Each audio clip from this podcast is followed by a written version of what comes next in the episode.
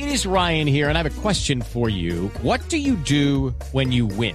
Like, are you a fist pumper?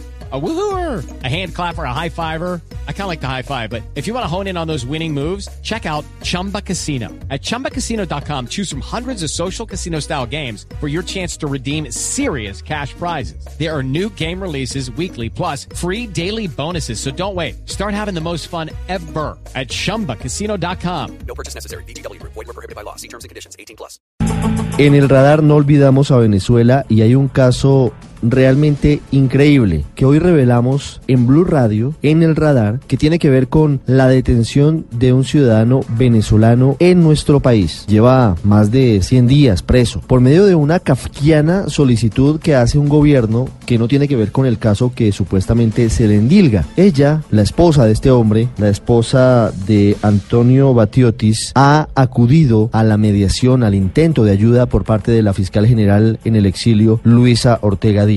Doña Mayrelis Macedo, la esposa de este hombre. Señora Macedo, bienvenida al radar de Blue Radio. Gracias, muchas gracias por el apoyo. ¿Cómo es la historia? ¿Qué fue lo que pasó con su esposo? ¿Por qué está detenido en Colombia? ¿Hace cuánto tiempo? Bueno, mi esposo ya se encuentra hace aproximadamente 120 días detenido en la cárcel La Picota. Eh, eh, a la hora de capturarlo dicen que es por orden de Grecia, pero por hechos ocurridos en Venezuela en el 2014. No entiendo esa fórmula. La orden de captura, la circular roja de Interpol, ¿quién la solicita? Eh, la orden de captura la emite Grecia, pero por hecho ocurrido en Venezuela en el 2014. O sea, Grecia es Grecia está apoyando a Venezuela eh, para la captura de, de mi esposo.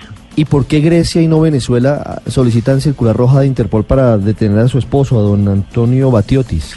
Venezuela la solicitó desde el 2015. Lo que pasa es que, como se sabe que es hecho político, que es perseguido político, y que, que ya en Venezuela hay tres personas detenidas por esos hechos, entonces, claro, no ningún país le ha prestado atención a eso, Mm. ni Colombia. Mm.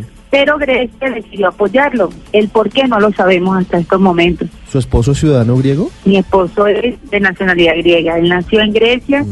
y vivió 36 años en Venezuela. ¿Y qué explicación dan? No sé si alguien le diga alguna alguna cosa sobre la, la situación de que Grecia solicite la captura de su esposo de un nacional griego, una captura internacional por hechos que no ocurren en Grecia. ¿Eso eso es lógico? ¿Eso eso es posible? Mira, eh, a, a todos los organismos donde he recurrido han tenido la misma sorpresa que tienes tú en estos momentos, de no saber qué decir por qué se está haciendo.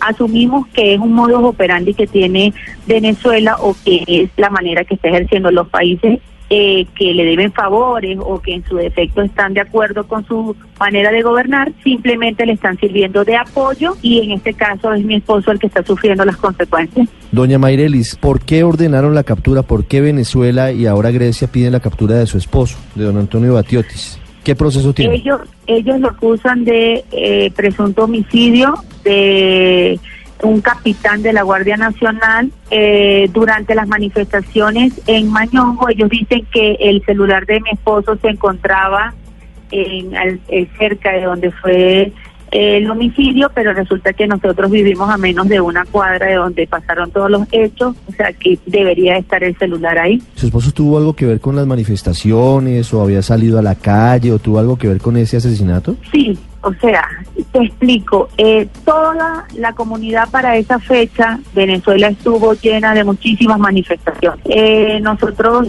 no estábamos de acuerdo con el régimen y salimos a manifestar, pero pacíficamente. No hubieron manifestaciones donde nosotros tuviéramos que hubieran disturbios, problemas. Y cuando eso ocurría, pues bueno, por supuesto, con las agresiones que tenía la Guardia Nacional y eh, los comandos que mandaba, eh, que como los tupamaros y todo eso que iban a ir atropellando a la gente y hubieron tantos muertos, nadie quedaba fuera. Pero nuestras manifestaciones siempre fueron pacíficas, en contra del gobierno, pero pacíficas. ¿Su esposo tuvo algo que ver con el asesinato que le, que le endilgan, el que se le acusa? Claro que no, mi esposo no tuvo que ver nada en ese asesinato. De hecho, tengo audios de la esposa de la persona que mataron, donde dice que ella está muy, ella está muy sentida por todo lo que mi familia, mis tres hijas y yo estamos viviendo. ¿Qué le dice el gobierno colombiano, las autoridades colombianas? ¿Por qué dieron trámite a una petición que pareciera que no tiene fundamento como la que expidió el gobierno griego para capturar a su esposo? Simplemente el gobierno colombiano eh, está cumpliendo una orden o, o una acotación que es una orden de captura con código rojo. Ellos aprecian a esposo, o sea, ellos le dan su captura, la captura es legal porque ellos están siguiendo una orden que está de Interpol.